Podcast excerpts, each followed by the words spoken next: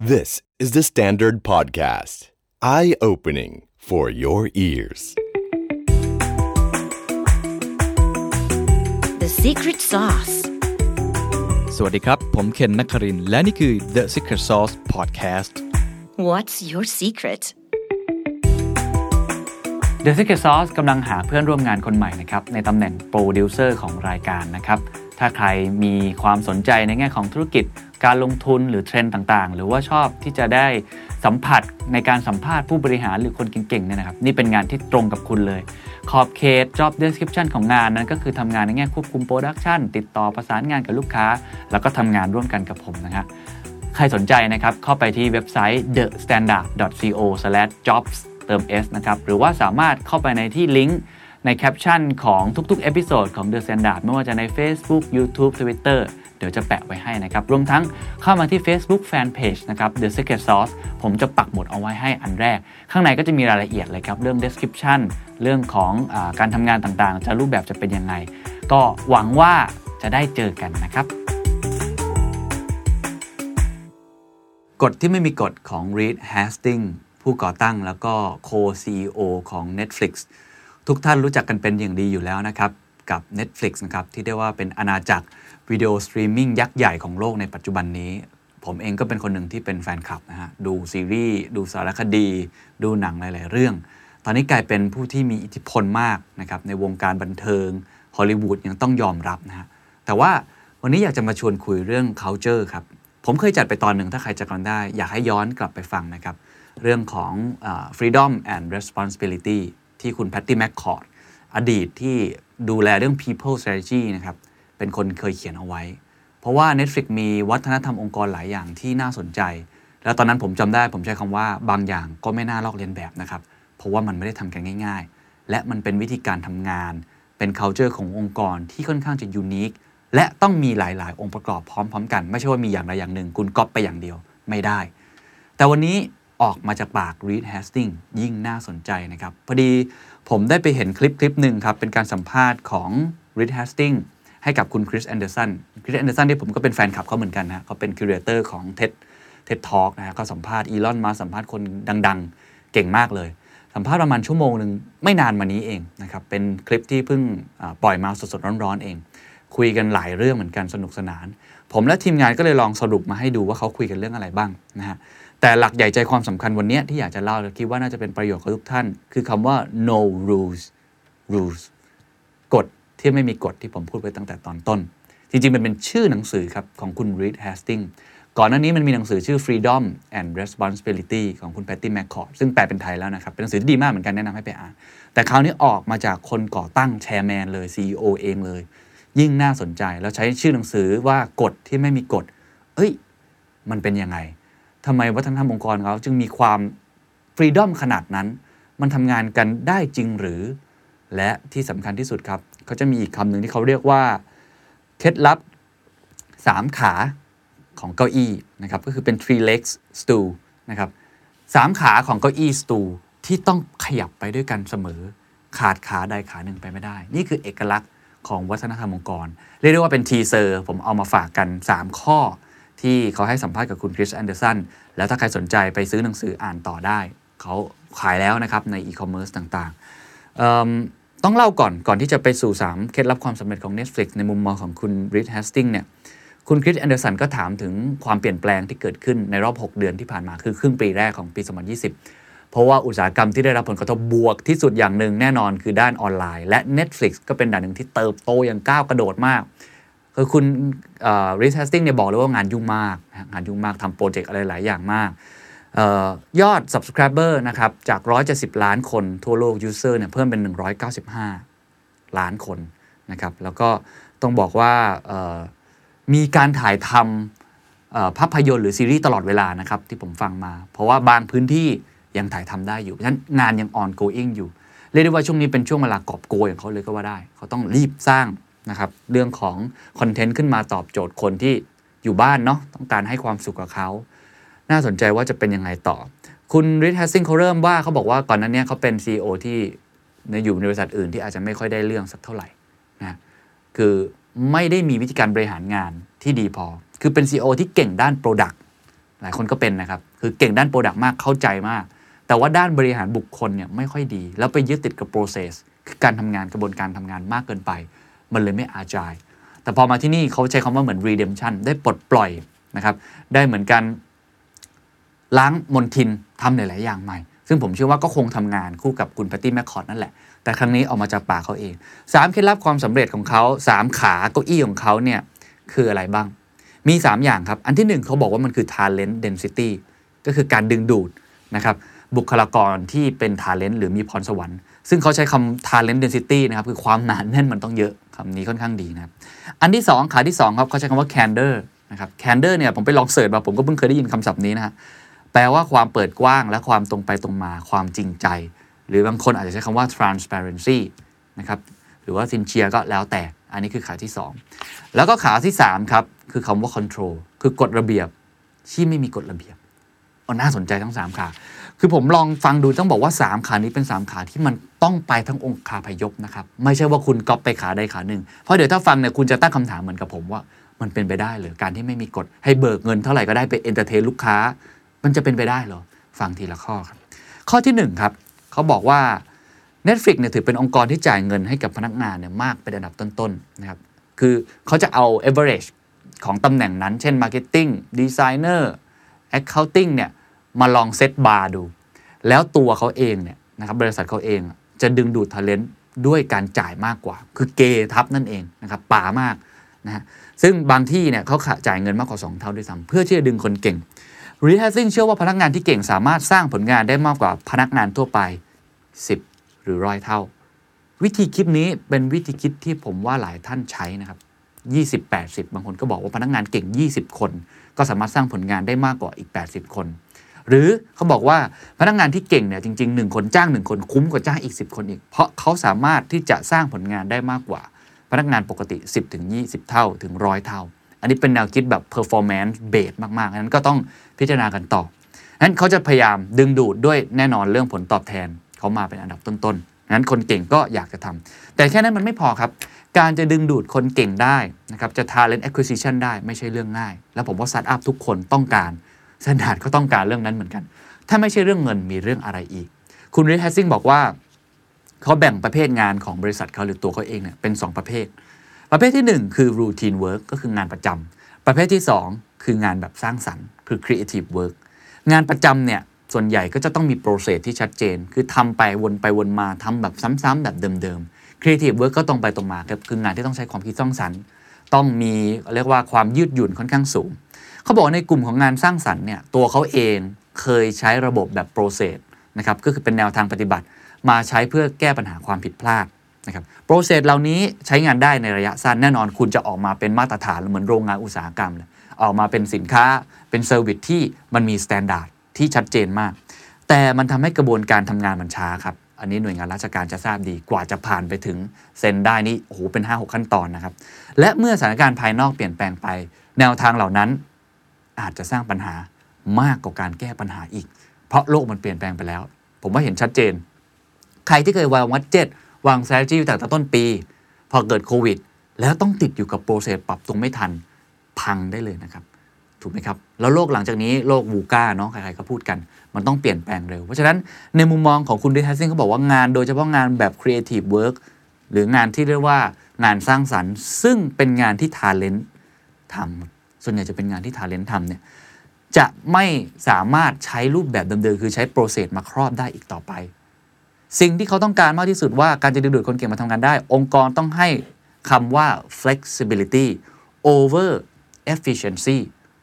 ฟังดูขัดๆนะครับ ฟังดูขัดๆไหมครับ efficiency จริงผู้บริษัทต้องการครับ เราต้องการประสิทธิภาพ เราต้องการประสิทธิผล แต่คุณ r e t e s t i n g นะครับ มี argument เขาบอกว่า การใช้ process แบบ standard มาตรฐานจะทำให้เราได้ efficiency จริงครับ แต่มันจะเป็น efficiency ที่อยู่ในกรอบ คือตาม routine work คุณตั้งเป้าไว้คุณต้องขายได้เท่าร้อยคุณก็จะได้ร้อยแต่คนเก่งเขาต้องการ flexibility ถ้าคุณมีความยืดหยุ่นให้กับเขา มี freedom ให้กับเขามากขึ้น เขาสามารถคิดนอกกรอบได้ เขาสามารถคิดงานที่มันไม่เหมือนปกติที่เขาเคยทำได้ทำงานข้ามสายงานได้ นั่นแหละครับ จะทำให้เกิด efficiency ที่มากกว่าเดิม 10ถึง100 เท่าได้ อันนี้เป็นวิธีคิดของคุณ Reed Hastings แต่ละท่านลองไปประเมินกันเองว่า ถ้ามันเป็นอย่างนั้นจริงบริษัทของคุณคุณให้อิสระกับเขาไม่ได้มีโปรเซสครอบ จะควบคุมยังไง แต่ผมคิดว่ามุมนี้ผมเห็นด้วยในมุมที่ว่าคนเก่งๆโดยเฉพาะคนที่เป็น talent เนี่ยเขาจะมีแนวคิดที่ค่อนข้างเขาเรียกว่าอยากจะเติบโตเยอะเนาะต้องการ growth เยอะๆโต 10 เท่าโตร้อยเท่า เพราะฉะนั้นการทำงานใน process อาจจะไม่ตอบโจทย์เขาเท่าไหร่นั้นเขาต้องการความคิดสร้างสรรค์ที่มากขึ้น แต่เขาต้องไป balance นะครับเพราะว่าในบริษัทจะมีแต่ creative work เป็นไปไม่ได้ครับมันต้องมีงานที่เป็น routine work ที่คุณต้องทำประจำอยู่ อันนี้ผมคิดต่อเองเนาะลองแชร์กัน ต้องมีทั้งสองส่วน แล้วผมเชื่อว่าคนทั้งหมดไม่ใช่ทุกคนจะเป็น creative work ได้ หลายคนทำงานเก่ง routine work หลายคน manage เก่งมาก ก็อาจจะเอามาวางใน box ในกล่องที่ถูกต้อง แต่สำคัญที่สุดที่คุณ r e h a s t i n g อยากจะเน้นมากคือว่า บริษัทต้องเริ่มจากการมี flexibility และมีคนเก่งให้เยอะที่สุดเท่าที่จะเป็นไปได้ วิธีการดึงดูดเขาใช้เงินด้วย เขาใช้เรื่อง flexibility ด้วย เขาใช้เรื่อง start with why ด้วยมาสร้าง mission ด้วยกัน ก็นี่เป็นวิธีของเขา แต่ละท่านอยากใช้วิธีไหนก็ลองไปปรับใช้ แต่หัวใจสำคัญในการสร้างองค์กรที่เก่งผมคุยมากับร้อยบริษัทสตาร์ทอัพทุกบริษัทพูดเหมือนกันครับ คือต้อง talent acquisition ดึงคนเก่งมาให้ได้ นั่นคือความสามารถ ของคนที่เป็น CEO ของคนที่เป็น CPO หรือ Chief People Officer ของคนที่ทำงานด้านนี้เลยด้วยซ้ำ People Strategy สำคัญมาก นั่นคือข้อที่ 1 แตะไว้ก่อนนะครับ ข้อที่ 1 1ขาเก้าอี้มาละ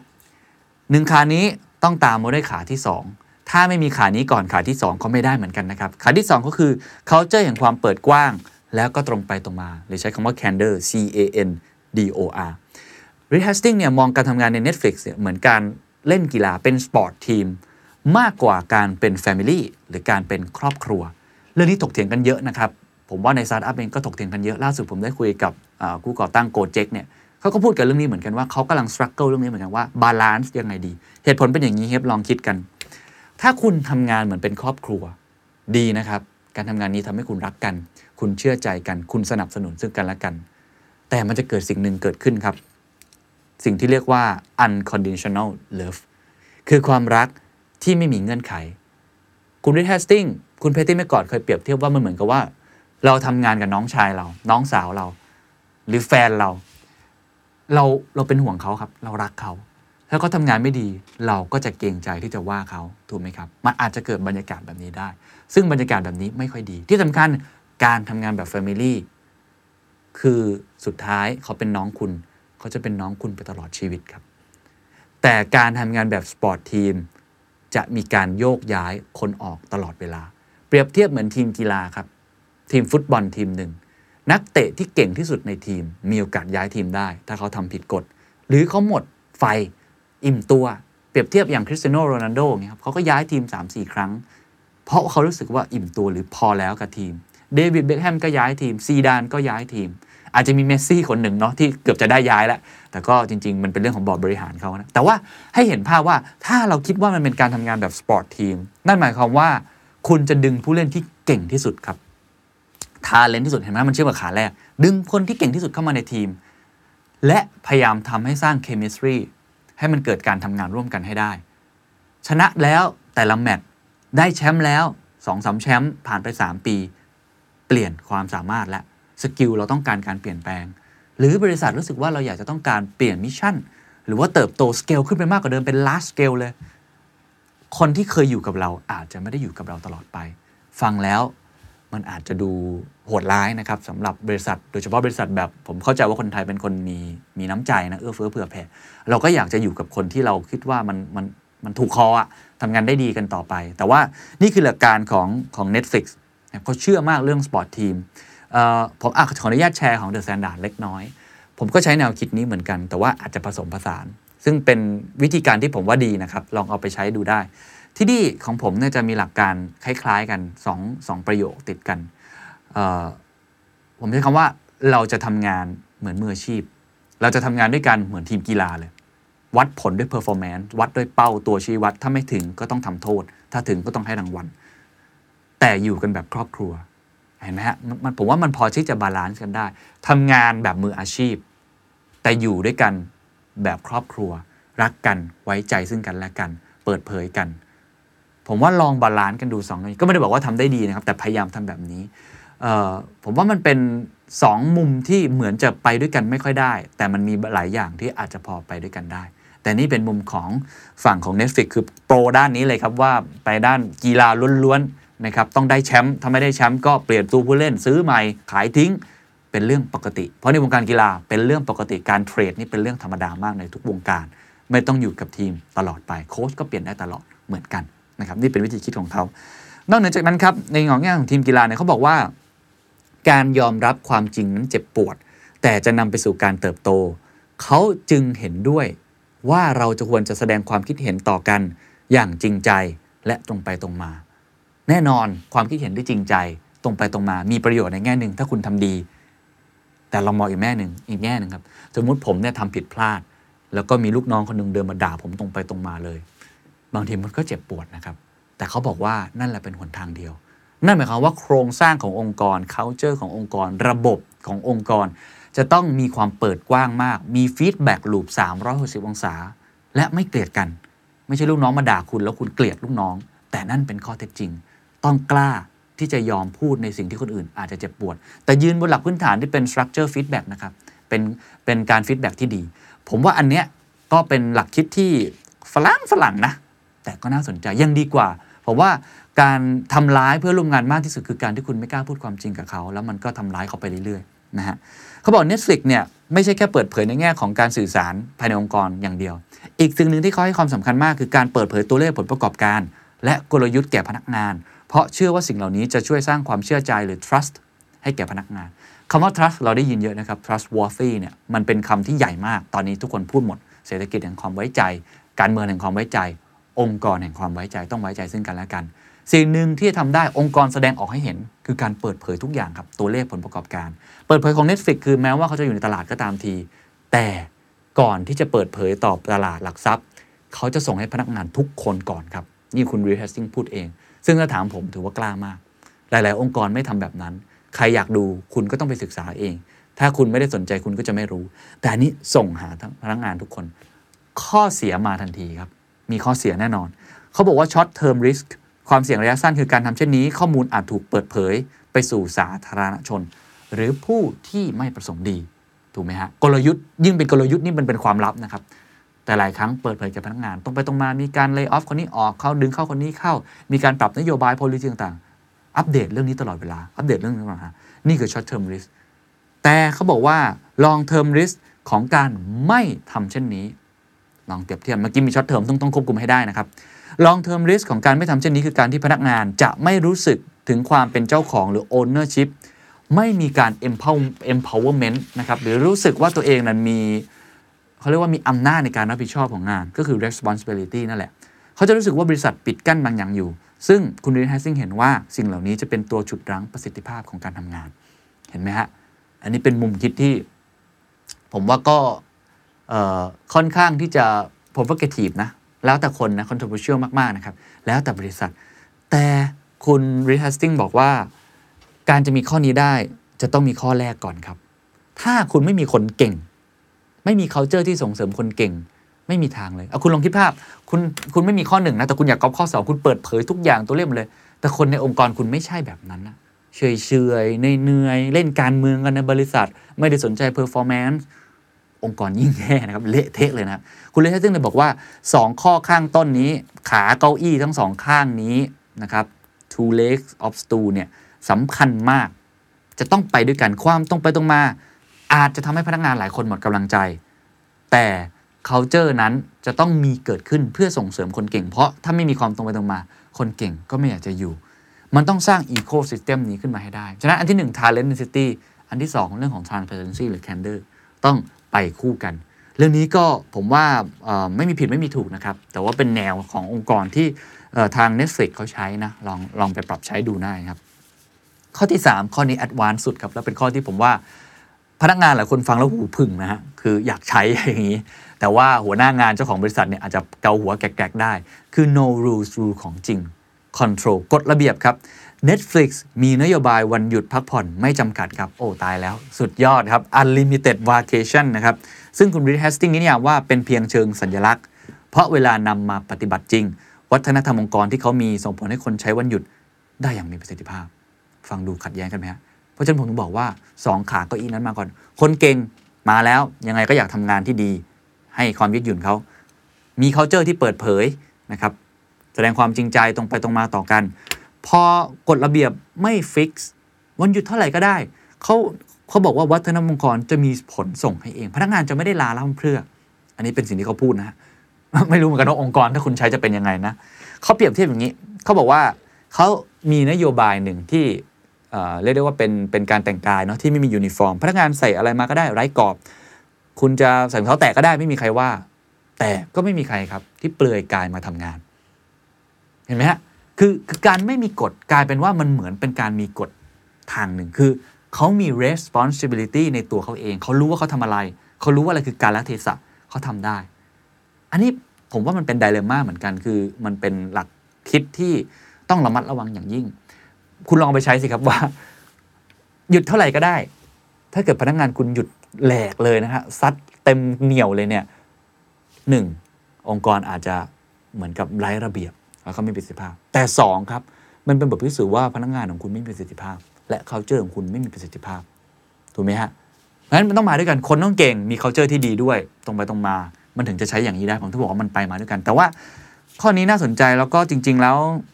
หลายบริษัทก็ทำแบบนั้นนะครับ คือเขามีความรับผิดชอบด้วยตัวเขาเองอยู่แล้วนะะผมยกตัวอย่างอย่างผมก็ได้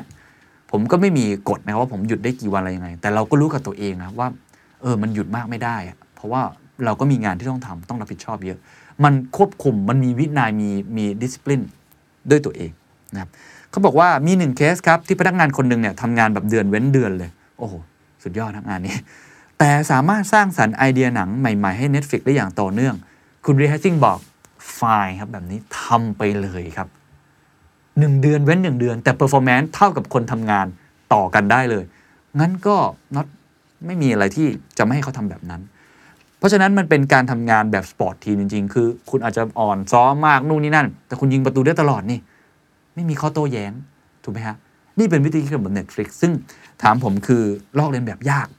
มาก ต้องอยู่ที่ culture อยู่ที่พนักงานของคุณด้วย อีกประเด็นหนึ่งที่โอ้โหหลายคนผมอ่านแล้วผมก็ยิ้มเลยครับเขาบอกว่าการใช้งบประมาณ พวก compliance ต่างๆ ปกติเนี่ยในองค์กรพวกนี้จะ fix มาก จะต้องแบบโอ้โหทำเอกสารผมเคยอยู่ในบริษัทยักษ์ใหญ่เนี่ยเรื่องนี้กลายเป็นอีกงานหนึ่งที่กินเวลาแบบเกือบครึ่งหนึ่งของงานเลยด้วยซ้ำต้องทำเอกสารครบเอกสารในการยื่น compliance แล้วโอ้ดุมากนะครับ คนเหล่านี้แต่เขาบอกงี้เขาบอกว่าเช่น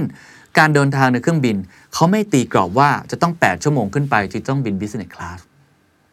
ให้ขึ้นอยู่กับดุลพินิษว่าหากพนักงานเดินทางกลางคืน แล้วต้องพรีเซนต์งานลูกค้าในตอนเช้า การพักผ่อนให้สบาย ย่อมสำคัญ เพราะฉะนั้นจัดไปเลยครับ business class เขาไม่ว่า หรือการบินไปที่ใกล้ๆอาจไม่จำเป็น แต่ถ้าหากจำเป็นล่ะ มันเพราะอะไร โอ้โห มันให้ดุลยพินิษให้กับพนักงานอย่างเต็มที่ และนี่แหละครับคือที่มาคำว่า freedom and responsibility ครับเขาให้พนักงานตัดสินเอง ไม่มีการจำกัดบัตเจ็ตอะไรแบบนี้ แต่ทั้งนี้ครับ Netflix ครับเขาเพิ่งเปลี่ยน policy นะครับจริงเปลี่ยนมาสักพักละตอนแรกเนี่ยเขาใช้เขาใช้คำนี้ ให้ใช้เหมือนเป็นเงินตัวเอง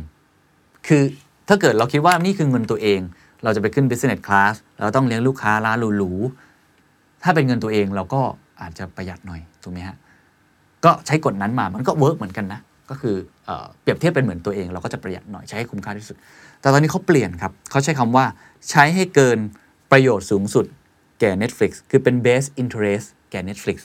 คือคิดองค์กรเป็นหลักแล้วว่า จะต้องเกิดนะเกิดประโยชน์สูงสุดด้วย ใช้ให้เกิดประโยชน์และเงินนั้นต้องใช้ให้คุ้มค่า ไม่ได้บอกว่าให้คุณประหยัดมาก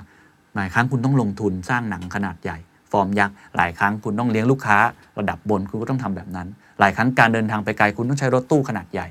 แต่สิ่งเหล่านี้นะครับ Netflix บอกว่าให้ใช้เกิดประโยชน์สูงสุด เหตุผลเพราะว่าที่เขาเปลี่ยนเพราะว่าถ้าการใช้เงินเหมือนเงินตัวเองของแต่ละคนอาจแตกต่างกันครับมันคือ ซูเปอร์รสนิยมส่วนตัวครับ ใช่ไหมฮะ บางคนบอกก็ฉันบิน 3 ชั่วโมง แต่ฉันก็อยากนั่ง business class อะมันดีกว่า เขาเปลี่ยนเป็นการให้เป้าหมายร่วมกันเป็นประโยชน์ของ Netflix การพิจารณามันก็จะมี alignment มากกว่า มันจะสอดคล้องมากกว่า อันนี้คือกฎระเบียบที่ไม่รู้นะครับ ไม่รู้ใครใช้หรือเปล่าแชร์กันได้ว่ามีหลายคนใช้แบบนี้หรือเปล่าแล้วมัน work หรือเปล่า ลองไปปรับใช้กันดูแต่ส่วนตัวผมนะสามข้อนี้ผมค่อนข้างเชื่อนะครับ แล้วก็ต้องบอกว่า s ซนดาร์ดก็มีบางอย่างที่ปรับใช้ พอสมควรเหมือนกัน เราค่อนข้างจะให้อิสระ แต่ในขณะเดียวกันก็มี responsibility เหมือนกันอองค์กรผมก็ work from anywhere work from home ไม่มีกฎว่าต้องเข้างานอะไรกี่โมง แต่ก็ไม่เห็นว่าใครที่จะใช้คำว่าขี้เกียจไม่ทำงานนะครับ ผมว่ามันมี structure บางอย่างที่มันคุมไว้แล้ว นั่นคือ performance base เรามี OKR ตั้งไว้แล้ว เพราะฉะนั้นการลักษณะการใช้วิธีการแบบนี้มันต้องมีตัวชี้วัดที่ชัดเจน เป็นตัวควบคุม อยู่ แต่ว่าคุณให้อิสระ 3 ขาผมย้ำอีกทีครับ ข้อแรก talent density ครับ ข้อที่ 2 candor นะครับ culture อย่างความเปิดกว้างแล้วก็ตรงไปตรงมา และข้อที่ 3 ครับกฎระเบียบที่เหมือนไม่มีกฎระเบียบนะครับ no rules rules control นั่นเอง เขายังให้สัมภาษณ์ช่วงท้าย ซึ่งผมคิดว่าเป็นอะไรที่น่าสนใจมากเขาบอกว่าไตรมาสที่ดีที่สุดของผม คือไตรมาสที่ผมไม่ต้องตัดสินใจอะไรเลย เพราะพนักงานมีความคิดสร้างสรรค์ เขาจะตัดสินใจได้เอง นี่คือความหมายของ freedom and responsibility ครับ พนักงานตัดสินใจได้เอง เมื่อไหร่ก็ตาม ถ้าคุณเป็น CEO คุณฟังอยู่ ไม่มีใครโทรมาหาคุณในเรื่องเล็ก ๆ น้อยๆหรือเรื่องกลางๆ ตัดสินใจไปเลยแล้วดีต่อองค์กร คุณคือคนที่โชคดีที่สุดครับ นั่นหมายว่าคุณมีเวลาไปเป็น visionary คุณมีเวลาไปคิดวิสัยทัศน์ใหม่ๆ หา new S curve หรือคิดเรื่องใหญ่ๆดังนั้นเขาบอกว่าไตรมาสที่ดีที่สุดคือไตรมาสที่เขาไม่ต้องตัดสินใจเลยเขาให้พนักงานที่มีความคิดสร้างสรรค์ตัดสินใจด้วยตัวเอง และต้องยอมรับครับว่า ทุกการตัดสินใจอาจจะไม่ใช่การตัดสินใจที่ถูกต้อง คุณริแฮซิงก็บอกเองว่าการตัดสินใจที่ดีของ Netflix นะครับ มีเพียงไม่กี่อัน เช่น การสร้าง uh, Orange is the New Black อันนี้หลายคนติดตามเยอะนะครับซีรีส์อย่าง Stranger Things อันนี้ผมก็ผมเคยไปงานเปิดที่ LA ด้วยก็เห็นว่าโอ้โหใหญ่โตมาก แล้วก็มีแฟนคลับเยอะมากนะครับหรือว่าหลาย ๆ เรื่องเองเขาบอกว่าแค่นี้ก็พอละคือเบสไปเลย ดีอาจจะหนึ่งใน 10 หรืออะไรนี่ผมพูดเองนะ แต่ว่าอย่างน้อยมันมันก้าวกระโดด มันสร้างงานที่มันมีคุณค่ากับองค์กร นะครับเขายกตัวอย่างว่าอย่าง Stranger Things เนี่ยผมเข้าใจว่าตอนนั้นมันก็คงมีหลายคนมาพิชอะไรแบบนั้นนะน่าจะเป็นลักษณะว่าฮอลลีวูดก็สนใจด้วย แต่สุดท้าย Netflix เป็นคนเป็นคนดึงเข้ามาฉายเองนะครับเป็นคนให้ทุนเอง เขาบอกว่าอันเนี้ยพนักงานของเขาตัดสินใจเลือกโชว์นี้เข้ามาเนี่ยกลายเป็นความสำเร็จที่เดือดล้น เพราะตอนแรกต้องบอกว่า Stranger Things เนี่ยถ้าใครเคยดูเนาะมันเป็นเด็กแบบ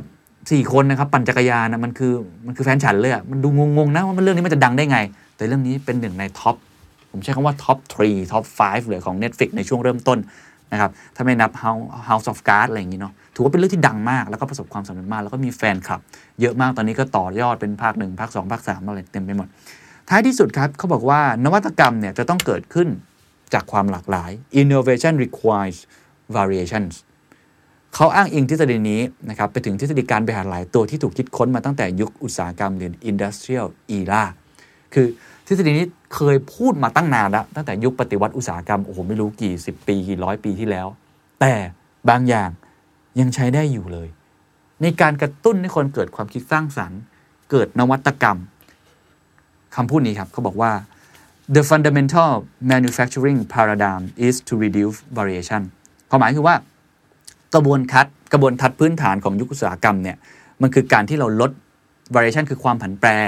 นะครับหรือว่าลดความหลากหลายพูดง่ายคือมี process ที่เป๊ะเป๊ะเป๊ะทำออกมาใส่ input เข้าไป output ออกมาเป็น product ชัดเจน อันนั้นคือในยุคนั้นนะครับแต่ fundamental creative innovation paradigm ครับ is to increase variation กระบวนทัศน์พื้นฐานของการสร้างนวัตกรรมเชิงสร้างสรรค์สร้างสร้างไอเดียต่างๆ ซึ่งจำเป็นมากที่วันพงไม่ต้องพูดกัน ต้องการความหลากหลายต้องเพิ่ม variation there are many things we haven't rethought from the industrial era แต่ว่ามีหลายสิ่งเหลือเกินที่เราไม่เคย rethought นะครับหรือว่าคิดใหม่เลยจากยุคอุตสาหกรรม พูดง่ายคือ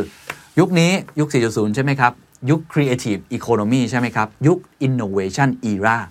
แต่หลายคนยังคิดอยู่เหมือนเดิมคือเอา reduce variation มาใช้ เป๊ะไว้ก่อนทุกอย่างเป๊ะไว้ก่อน นั่นคือวิธีคิดแบบเก่าเก่าดั้งเดิมมากเลย r e h a s t i n g เขาเลยฝากไว้อย่างนี้โจทย์ที่สำคัญที่สุดของ Netflix คือการกระตุ้น นะครับและสนับสนุนให้เกิดความคิดสร้างสรรค์ที่เกิดขึ้นให้ได้ ก็อาจจะฝากไว้ประมาณนี้ครับผมคิดว่าเป็นวิธีคิดที่น่าสนใจมาก ถ้าเรามองว่าเขาคือองค์กรที่ประสบความสำเร็จในระยะเวลาอันไม่นานนะครับแล้วก็โอมา disrupt หลาย ๆ วงการมาก ๆ เลย เป็นแนวคิดที่น่าสนใจครับกับ3เก้าอี้นี้ talent density candor และสุดท้ายคือ no rules rules วันนี้ขอบคุณมากที่ติดตาม สวัสดีครับ And that's the secret sauce. ถ้าคุณชื่นชอบ The Secret Sauce episode นี้นะครับ ก็ฝากแชร์ให้กับเพื่อนๆ คุณต่อด้วยนะครับ และคุณยังสามารถติดตาม The Secret Sauce ได้ใน Spotify, SoundCloud, Apple Podcast, Podbean, j o o x YouTube และ Podcast Player ที่คุณใช้อยู่นะครับ และอย่าลืมติดตาม Facebook Fanpage The Secret Sauce เข้ามาติชมเข้ามาพูดคุยกับผมได้เลยนะครับ